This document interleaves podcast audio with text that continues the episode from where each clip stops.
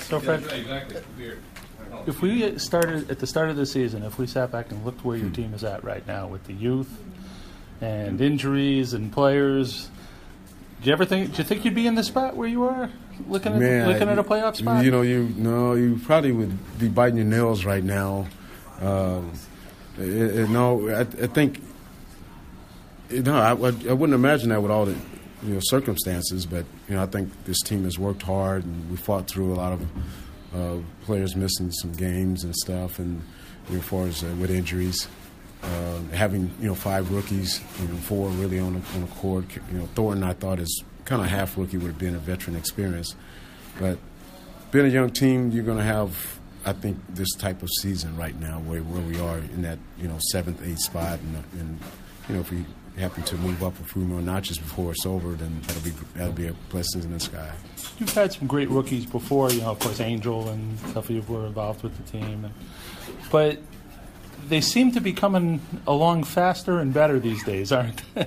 They are, yeah. I mean, uh, you know, look at Gray for us. You know, she gets a lot of minutes. She's very competitive uh, on the floor. You know, Kaela Davis is coming around for us off the bench. You know, uh, making things happen. Um, you know, back in the day uh, with myself uh, drafting, you know, some rookies. You know, for us Tiffany Hayes and you know Alex Bentley for one of them, and and I had I had her and, and, and Jazzy Thomas as my backcourt teammate uh, team back then. And, but you know now these days they're really really stepped up their skill work as rookies, and uh, we're very fortunate to have uh, one of the players who's you know possibly the rookie of the year in, in, in Gray because she's a surprise to everyone. Skylar coming back healthy this year. She's clearly matured as a leader in addition to as a player. Uh, just talk for a second what a difference it makes having a veteran presence uh, with a point guard like Skylar that you know knows the decisions to make and is really a second coach on the floor. Yeah, I mean it helped her being you know healthy, full strength. Um, I think well, now she's probably one of the leading minutes guards in the league for us getting minutes, and you know we're trying to relieve that you know, with some of our you know rookies backing her up, but uh, she's helped tremendously in her game as an all-star, as a you know a pro player that she's been in the past, and I think Sky's going to get even better. She haven't really shown what she can really do yet.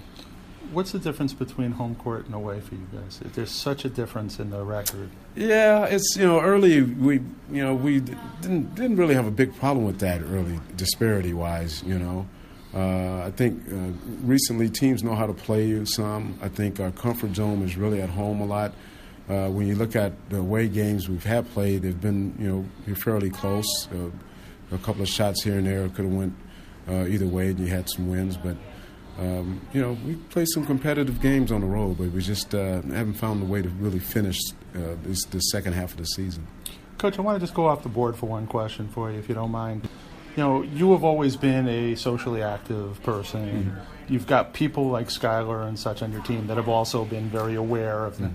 I want to talk a little bit about what's going on today in Virginia mm-hmm. and how your team discusses and reacts to it, and what you say to them, and what kind of an impact does it have on you know the young women that are on your team?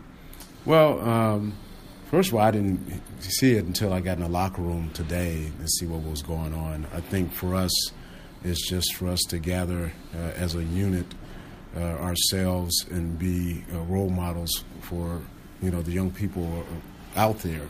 We don't try to you know try to get involved with that type of issue and, and disparity of what people thought and thinks, but you know me personally, you know, my mother's always taught me not to see color, see a person as a person. And that's always been the way that I've seen my life and I, you know, share that with my team. You know, we all come from different nationalities and, and different ways of life, but um, we've always said, you know, we're one team, and that's I think that's how the world have to be. The nation have to be that way as, as one team and be together because, you know, other places and other countries are looking for us to. They, they want us to fight. They want us to do this, and we need to stand strong with ourselves, unify together and you know show that we can hold hands and still perform you know on the court but also still perform out in the community and give back and help this situation that's going on there and, and, and help it in a, in a positive way, not in, in a negative way. And fighting each other and with sticks and you know rocks, that's not that's not it. It's about sitting down and breaking bread over a piece of steak or something or pizza and talking about it.